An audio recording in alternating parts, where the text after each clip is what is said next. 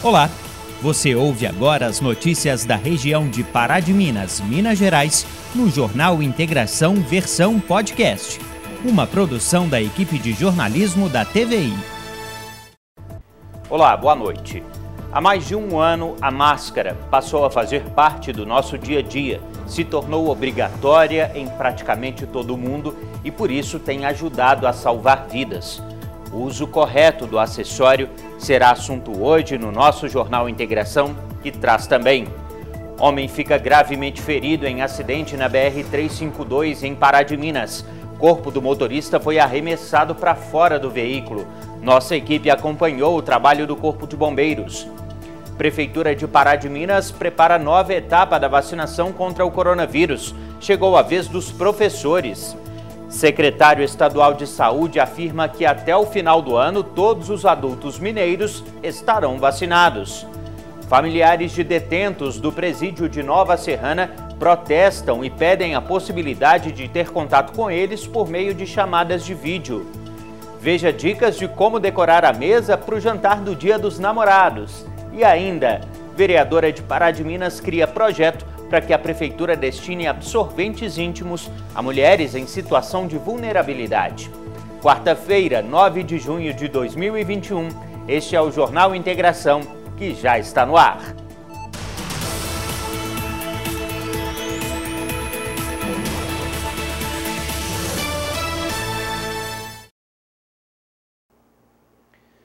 Boa noite. Com a importância questionada por muitos no início da pandemia e hoje com comprovação de sua eficácia, a máscara se tornou uma das maiores aliadas na prevenção e no combate ao coronavírus.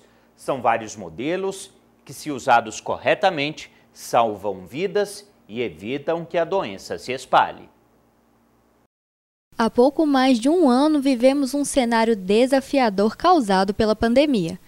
Desde que reconhecida em todo o mundo, a doença provocou inúmeras mudanças no cotidiano da população e passou a exigir muita atenção e cuidado. Para evitar que mais pessoas se contaminassem com o vírus, medidas de proteção foram implantadas, dentre elas, o uso obrigatório de máscaras em praticamente todos os países. Extremamente importante porque é de um utensílio de prevenção muito grande com relação às doenças respiratórias. A gente sabe que o Covid né, é uma virose e ela acomete e transmite, transmite através da, do espirro, da tosse, que são sintomas característicos de qualquer virose, né? como, como a gripe e também como a Covid. É, o uso da máscara é essencial para a prevenção de uma contaminação pela doença. São muitas as variedades de material, modelo e eficácia das máscaras. Osley conta quais são elas. No mercado hoje existe uma grande variedade de, de, máscaras que são utilizadas como forma de prevenção.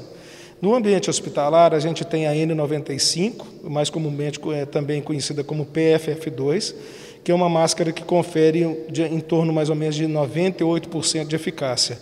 É, nós temos também a máscara cirúrgica, que é parecida com essa que eu estou usando aqui agora, que são feitas de três camadas de um tecido especial, né, que faz com que a, tenha uma proteção em torno de 80% a 90%. E a gente tem as máscaras de tecido, que são parecidas com essa que você está utilizando, cada uma com um formato diferente e um número de camadas também de tecidos diferenciadas. Tá? Essa forma de, de, de, de máscara, segundo um estudo que foi desenvolvido pela USP, pode conferir de 12% até 70% de eficácia de proteção, mais ou menos uma média de 40%. Osley alerta sobre a necessidade em trocar a máscara pelo menos duas vezes ao dia. Manter a mesma unidade faz com que a medida de proteção perca parte da sua eficácia. As máscaras, com, com à medida que eu estou falando, é, eu estou produzindo com que é, ela fique mais úmida, né, porque nós respiramos, a gente produz é, umidade através da respiração, e isso faz com que ela perca um pouco a eficácia dela. Né? Então, assim, ela, os poros, o tipo de tecido vai relaxando, então o correto seria que você trocasse a máscara num período de seis horas. Então, seria de manhã eu uso uma máscara, de tarde outra, né? porque geralmente eu paro para almoçar e eu acabo tirando a máscara, eu aproveito e substituo por outro tipo de máscara. A máscara hospitalar, ela já é um pouco diferenciada porque ela confere uma aderência muito grande e a permeabilidade dela é, é, é excelente, assim, é, muito, é muito pequena, né? Então, geralmente você utiliza ela longos períodos de tempo e de acordo com o protocolo de cada instituição. Então, tem instituições que trocam de é, cada plantão e outras que não, até mais ou menos uma semana. Mas essa do dia a dia, o interessante é que a gente faça a substituição dela num período de seis horas. O modo como as máscaras são guardadas também pode influenciar na contaminação, caso não seja feito da forma correta. A máscara, quando eu vou, por exemplo, num restaurante, o certo é que eu, eu utilize essa face é, que, que a externa é colocada, por exemplo, num, num papel toalha, num guardanapo, voltada para baixo, porque na hora que eu retiro, eu coloco a parte contaminada para baixo e na hora que eu coloco, eu pego a parte e, e substituo novamente no rosto. Né? Então, você sempre coloca um, uma proteção de papel, porque o plástico ele vai conferir um ambiente extremamente propício à contaminação, porque o plástico ele retém essas partículas úmidas e a própria máscara, com o passar do tempo, ela vai ficando úmido. O plástico não é, é apropriado para armazenamento. Mesma coisa na hora de guardar. Então, vamos supor que eu só tenho uma máscara e eu estou num, num, num ambiente que eu vou ter que guardar numa bolsa, por exemplo. Né? Eu pego um guardanapo no banheiro, né? envolvo essa máscara é, nesse guardanapo e guardo dentro da bolsa.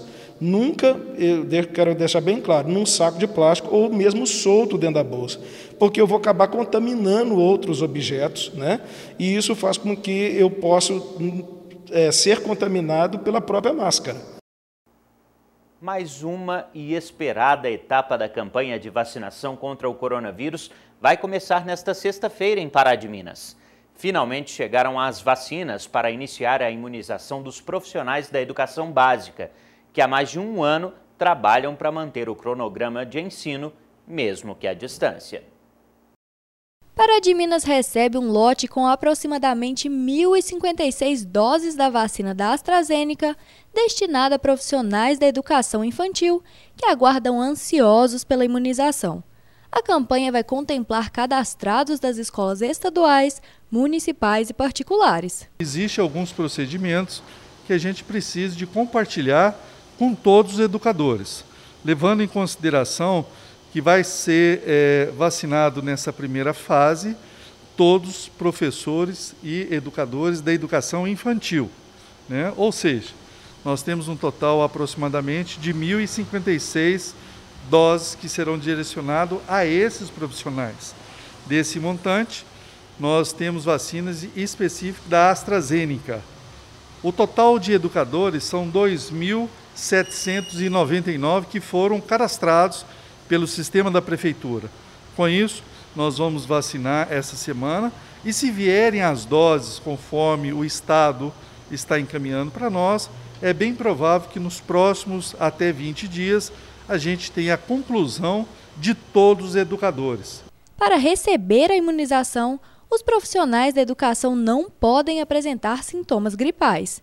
Em caso de suspeita, é necessário aguardar o prazo de 28 dias a partir do primeiro sintoma. No dia da vacinação, a apresentação da documentação pessoal é indispensável. Deve ser apresentado os documentos que comprovem que você é um educador, um profissional da educação levando em consideração RG, né, carteira sua de identidade, CPF e o seu contra-cheque, para que a gente possa fazer todos os procedimentos, além, claro, do cartão de vacinação. Lá nós temos o banco de dados, vai fazer também as verificações. O prefeito Elias Diniz ainda reforça quantos profissionais serão contemplados na primeira etapa, que se dividiu de acordo com as doses enviadas pelo governo do estado não só a rede municipal, mas também a rede estadual e a rede particular. A única coisa que nós estamos pedindo a prioridade àqueles que fizeram o cadastro. E pelo cadastro, nós temos 2.799 pessoas. Para esse processo agora, vão ser mil e o total de 1.056 vacinas. E de acordo com a disponibilidade do Estado, iremos imunizar os outros o quanto antes.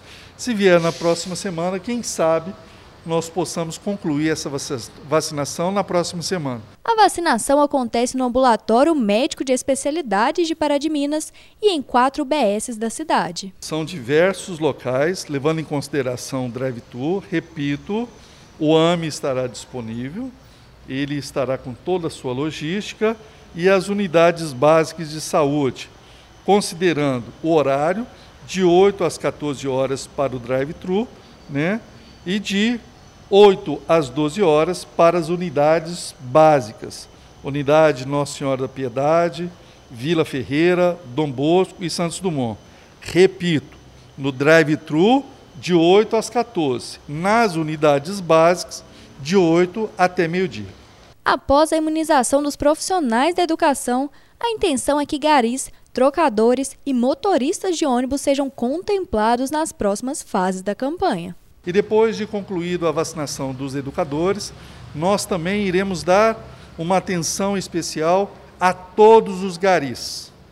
Todos os garis também vão entrar no nosso radar para que a gente possa imunizá-los. Da mesma forma, vamos fazer também com todos os trocadores de ônibus e motorista. Eu peço a compreensão, pois a gente vai fazer essa busca ativa do total e depois fazer as divulgações envolvendo qualquer empresa no setor público para que a gente possa fazer a imunização dos profissionais. Está sendo levantado esse quantitativo para a gente já deixar disponível de acordo com a remessa que vem do Programa Nacional de Imunização e do Estado de Minas Gerais. Um acidente grave aconteceu nesta quarta-feira na BR-352. Um carro com placa de Lagoa da Prata capotou. O motorista, um homem de aproximadamente 30 anos, foi lançado para fora do veículo e foi levado ao hospital em estado grave. O acidente aconteceu neste trecho da BR-352, entre Pará de Minas e Pitangui. Testemunhas entraram em contato com o corpo de bombeiros, contando que um carro teria capotado. A solicitação entrou para a gente como um carro que tinha saído da via, tinha capotado. Não sabiam quantas vítimas, como estavam, e acionaram o Corpo de Bombeiros via 193. Aqui no local, a gente se deparou com uma vítima já ejetada do veículo, em estado inconsciente, em gaspe, em respiração bem agônica. Essa foi imobilizada e levada para o Hospital Municipal. E segundo testemunhas, o veículo seguia sentido Pitangui para de Minas. E nessa curva, a vítima acabou perdendo o controle da direção e saindo da pista após capotar o carro. Os pneus do veículo não estavam em bom estado. A vítima, um homem de aproximadamente 30 anos, foi encaminhado em estado grave, com traumatismo craniano e uma fratura no braço, para o Hospital Nossa Senhora da Conceição.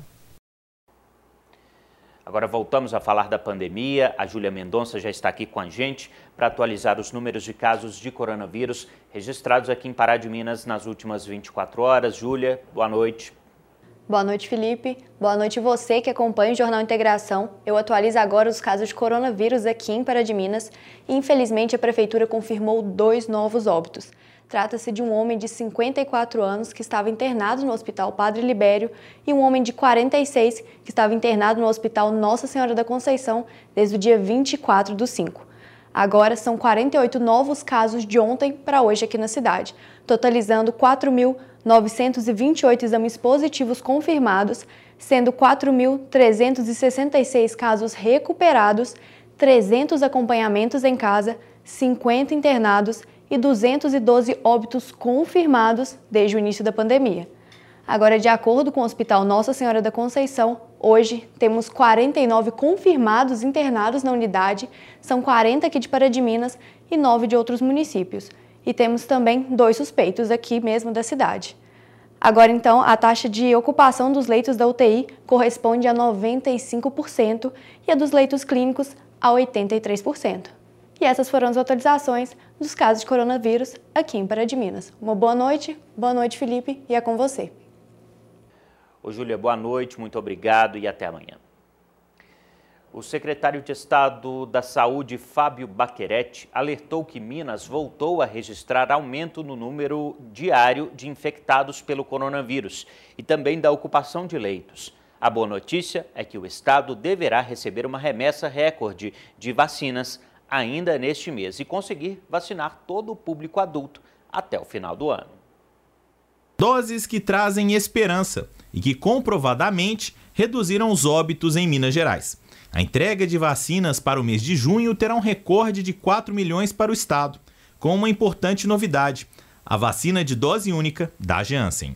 A expectativa dos próximos meses ainda é maior, né? São mais de 5 milhões de expectativa para julho e aí mês de agosto, setembro já chega até 7 milhões de doses com os novos contratos que tem previsto pela Pfizer a partir de setembro de 100 milhões de doses. É, sinceramente, raramente a previsão foi, foi cumprida. Esse mês a previsão era um pouco mais de 5 milhões. Nós vamos receber pouco mais de 4 milhões. No entanto, nesse ritmo aí de 4, 5 milhões de doses, a gente fazendo os cálculos aí, a gente percebe que a gente consegue sim crescer na vacinação e encerrar o ano com toda a população vacinada, pelo menos com a primeira dose. Enquanto a vacinação não é concluída, os cuidados precisam continuar. Afinal, o estado está com cerca de 80% de ocupação nas UTIs exclusivas para a Covid. A redução de óbitos em todo o estado foi pontuada pelo secretário, mas o aumento de casos confirmados preocupa a Secretaria Estadual de Saúde, principalmente em cinco macro-regiões que estão em restrições mais pesadas dentro do programa Minas Consciente. As regiões Centro-Sul, Leste do Sul, Oeste, Sul e Triângulo do Sul apresentam os indicadores mais desfavoráveis no estado neste momento.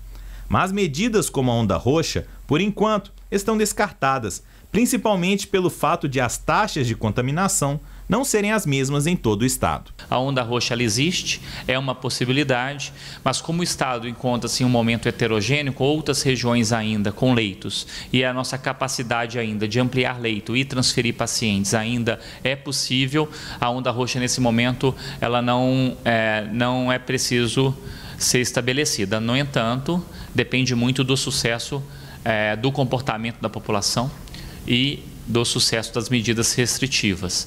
Outro assunto da coletiva foi a volta às aulas. Com a conclusão da aplicação da primeira dose para os profissionais da educação, o Estado acredita que mais crianças poderão voltar às salas de aula. Incluímos o teste rápido de Covid dentro do protocolo para qualquer surto em escolas. Isso nos dá uma rapidez no diagnóstico da doença. Então, se alguém tiver uma síndrome gripal na escola, a gente testa e em poucos minutos o resultado já é estabelecido. A gente consegue hoje evitar a transmissão do vírus nas escolas. É um ambiente controlado, um ambiente em que é, o número de, de pessoas ali é controlado, a higiene é feita de forma sistemática e com a vacinação, então, dos professores.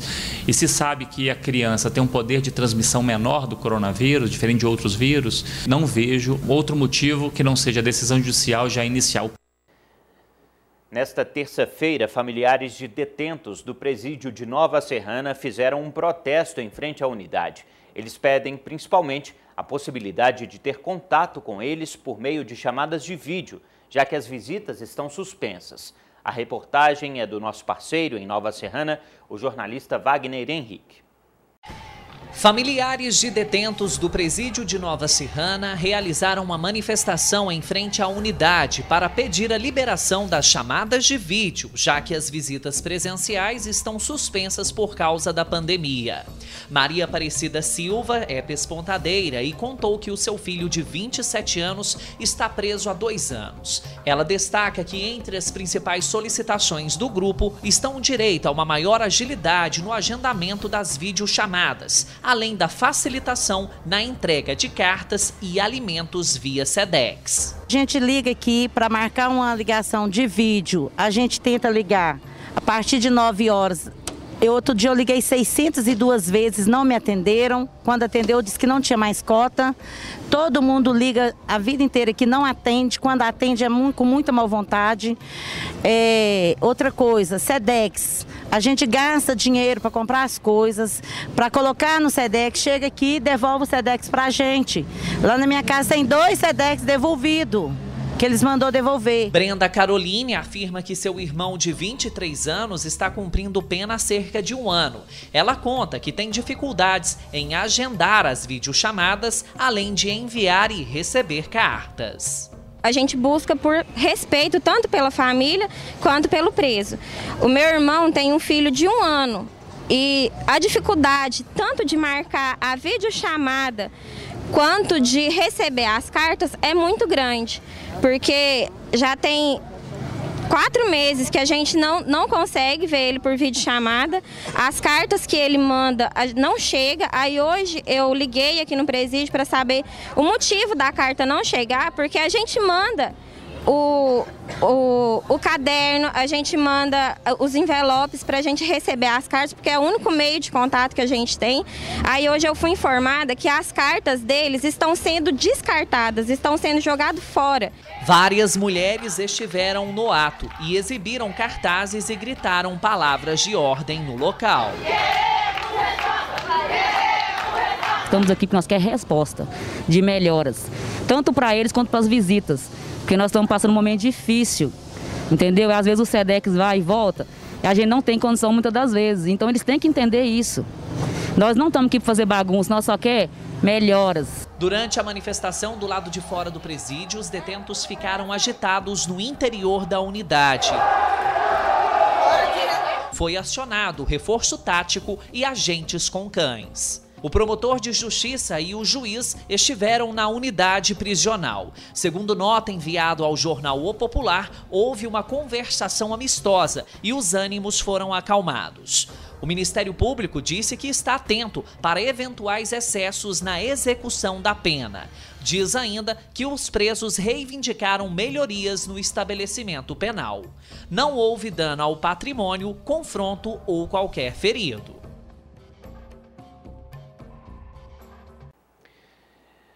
Em nota, a Secretaria de Segurança explicou que as visitas presenciais estão suspensas por causa da classificação de Nova Serrana na onda vermelha do Minas Consciente. Ainda de acordo com o Departamento Penitenciário, 10 famílias são atendidas diariamente com as visitas virtuais e existe um rodízio para conseguir atender a todos. Em relação à entrega dos kits, todos os itens encaminhados via correios são inspecionados por questões de segurança. Somente não são entregues aqueles que contêm algum tipo ilícito ou que estão em desacordo com o tipo de material permitido para o envio, segundo regulamentos internos e conhecidos pelos familiares dos detentos. Você sabe o que é pobreza menstrual? Já ouviu falar sobre o termo e a importância desse assunto? Recentemente, o debate tem ganhado destaque, principalmente em razão da pandemia, momento em que o aumento de pessoas em situação de vulnerabilidade social tem crescido. Na reportagem da Júlia Mendonça, você vai conhecer o tema, que ganhou até projeto de lei na Câmara dos Vereadores de Pará de Minas e foi aprovado pelo Legislativo nesta semana. Também chamada de precariedade menstrual, a pobreza menstrual é o termo dado à carência de acesso a produtos para manter uma boa higiene no período da menstruação. Um problema que está ligado à falta de acesso à água, saneamento básico e à desigualdade social que atinge milhares de mulheres e famílias. Esse projeto é uma situação que muitas mulheres vivem né, no Brasil, não só é, mulheres adultas, mas adolescentes. E é uma coisa que eu já vivenciei desde criança, eu já vi famílias que não tinham condições de comprar absorvente utilizavam-se de panos ou outras formas para conter o ciclo menstrual. Desde 2014, a ONU reconhece o direito das mulheres à higiene menstrual como uma questão de saúde pública e de direitos humanos. O projeto tem o objetivo de disponibilizar absorventes para contribuir com essa iniciativa.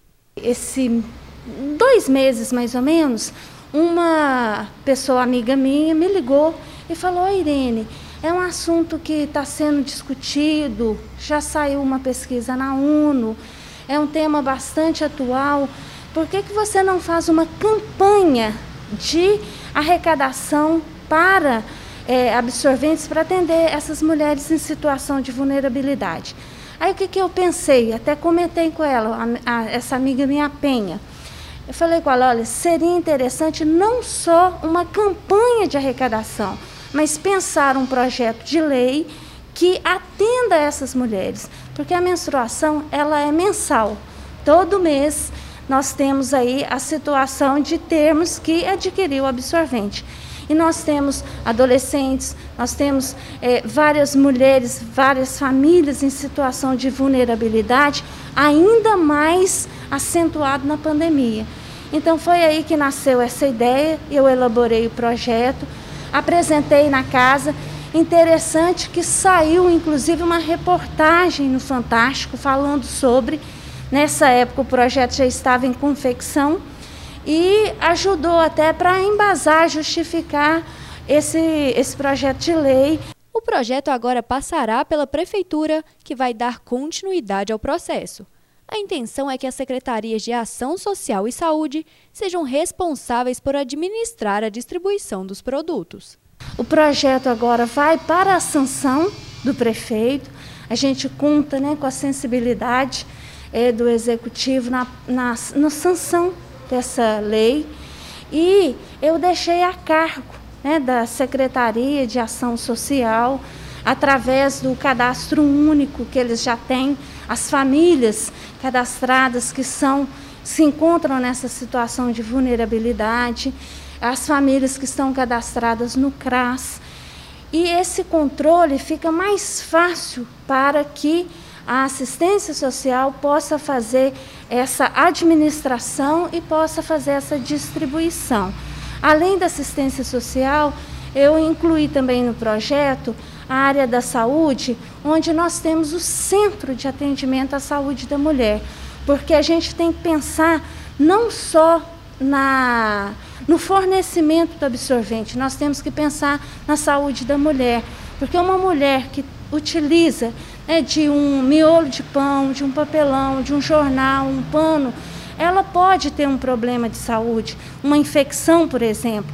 Então nós temos que pensar nisso também. Então o projeto ele foi um pouco mais amplo, visando atender de forma é, essa família, tanto a promoção da saúde também quanto suprindo aí o fornecimento do absorvente.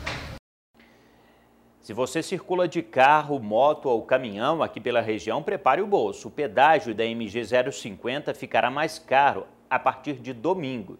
Quem traz os detalhes é a repórter Isabela Bani.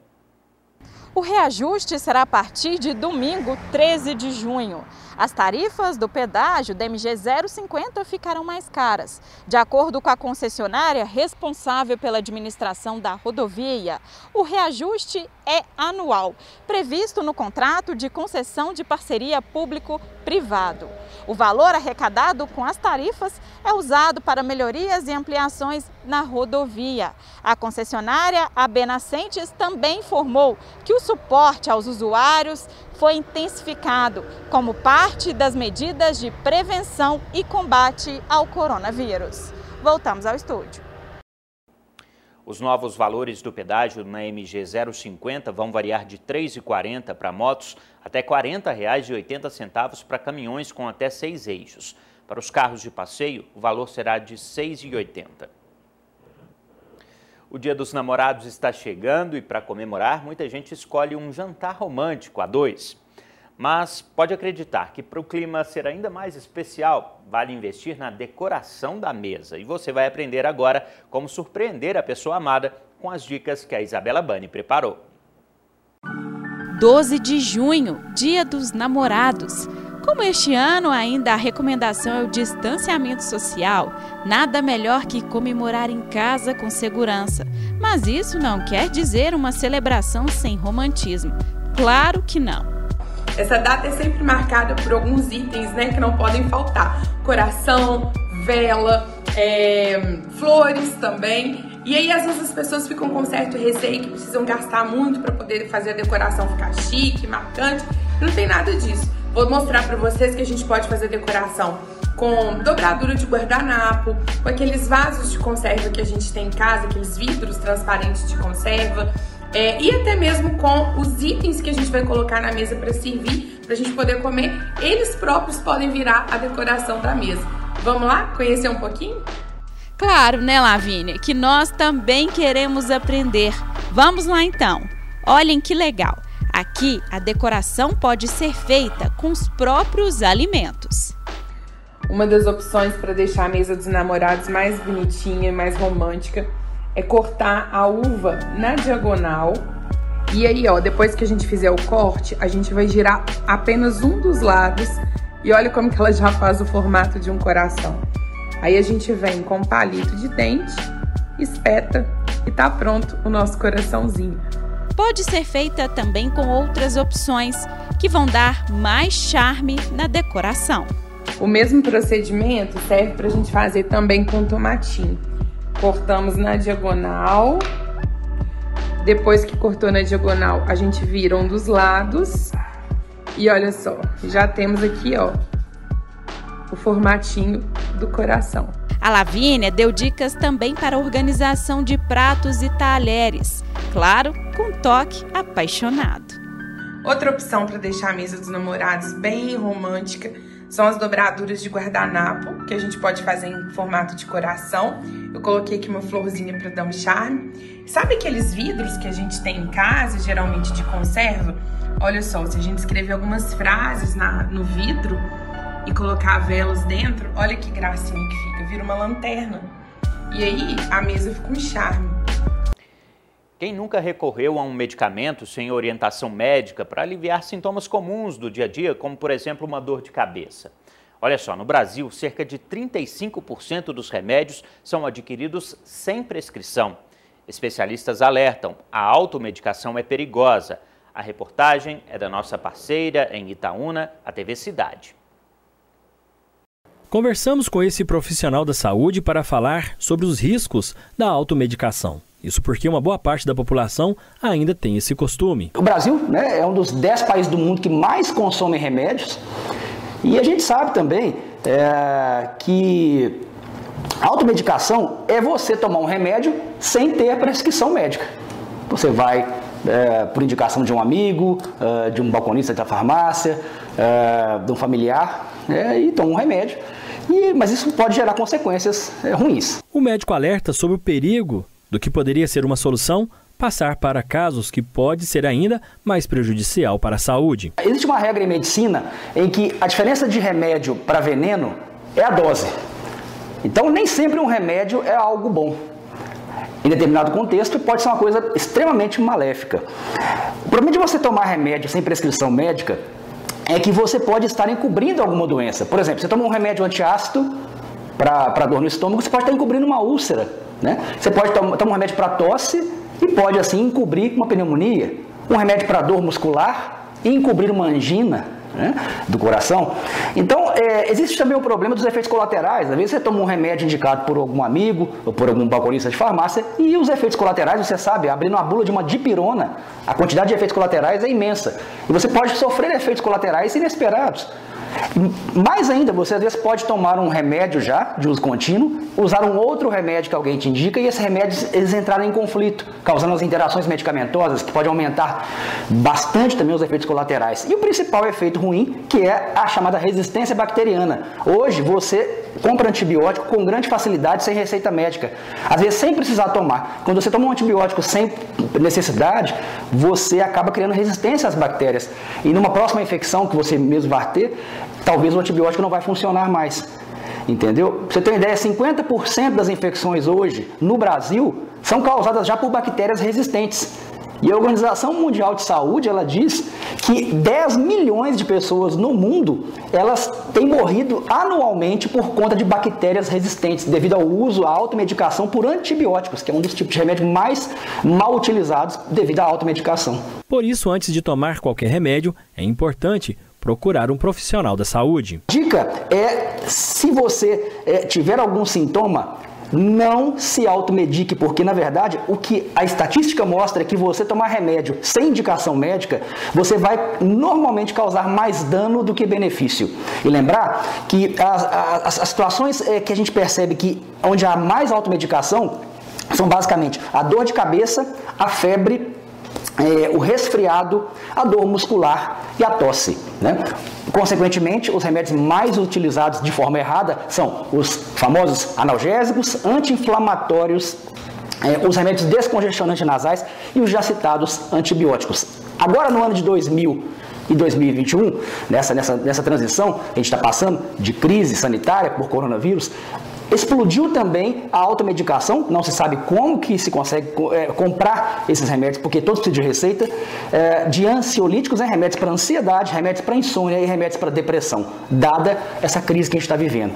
Então, pessoal, é, a dica é cuidado na automedicação, porque você acha que está acabando com os sintomas, você pode estar encobrindo uma coisa pior ou até criando uma resistência do seu organismo de uma droga, uma, um antibiótico que no futuro você vai precisar, ele não vai ter mais efeito. Bom, este foi o Jornal Integração desta quarta-feira. Outras notícias você confere amanhã ao meio-dia e meia no informativo TVI e também a qualquer hora no nosso Instagram. Procure lá por TVI Pará de Minas. Então, para você, uma boa noite, um abraço e a gente se vê. Você ouviu o Jornal Integração versão podcast. Acompanhe nosso conteúdo também pela TV, YouTube ou Instagram.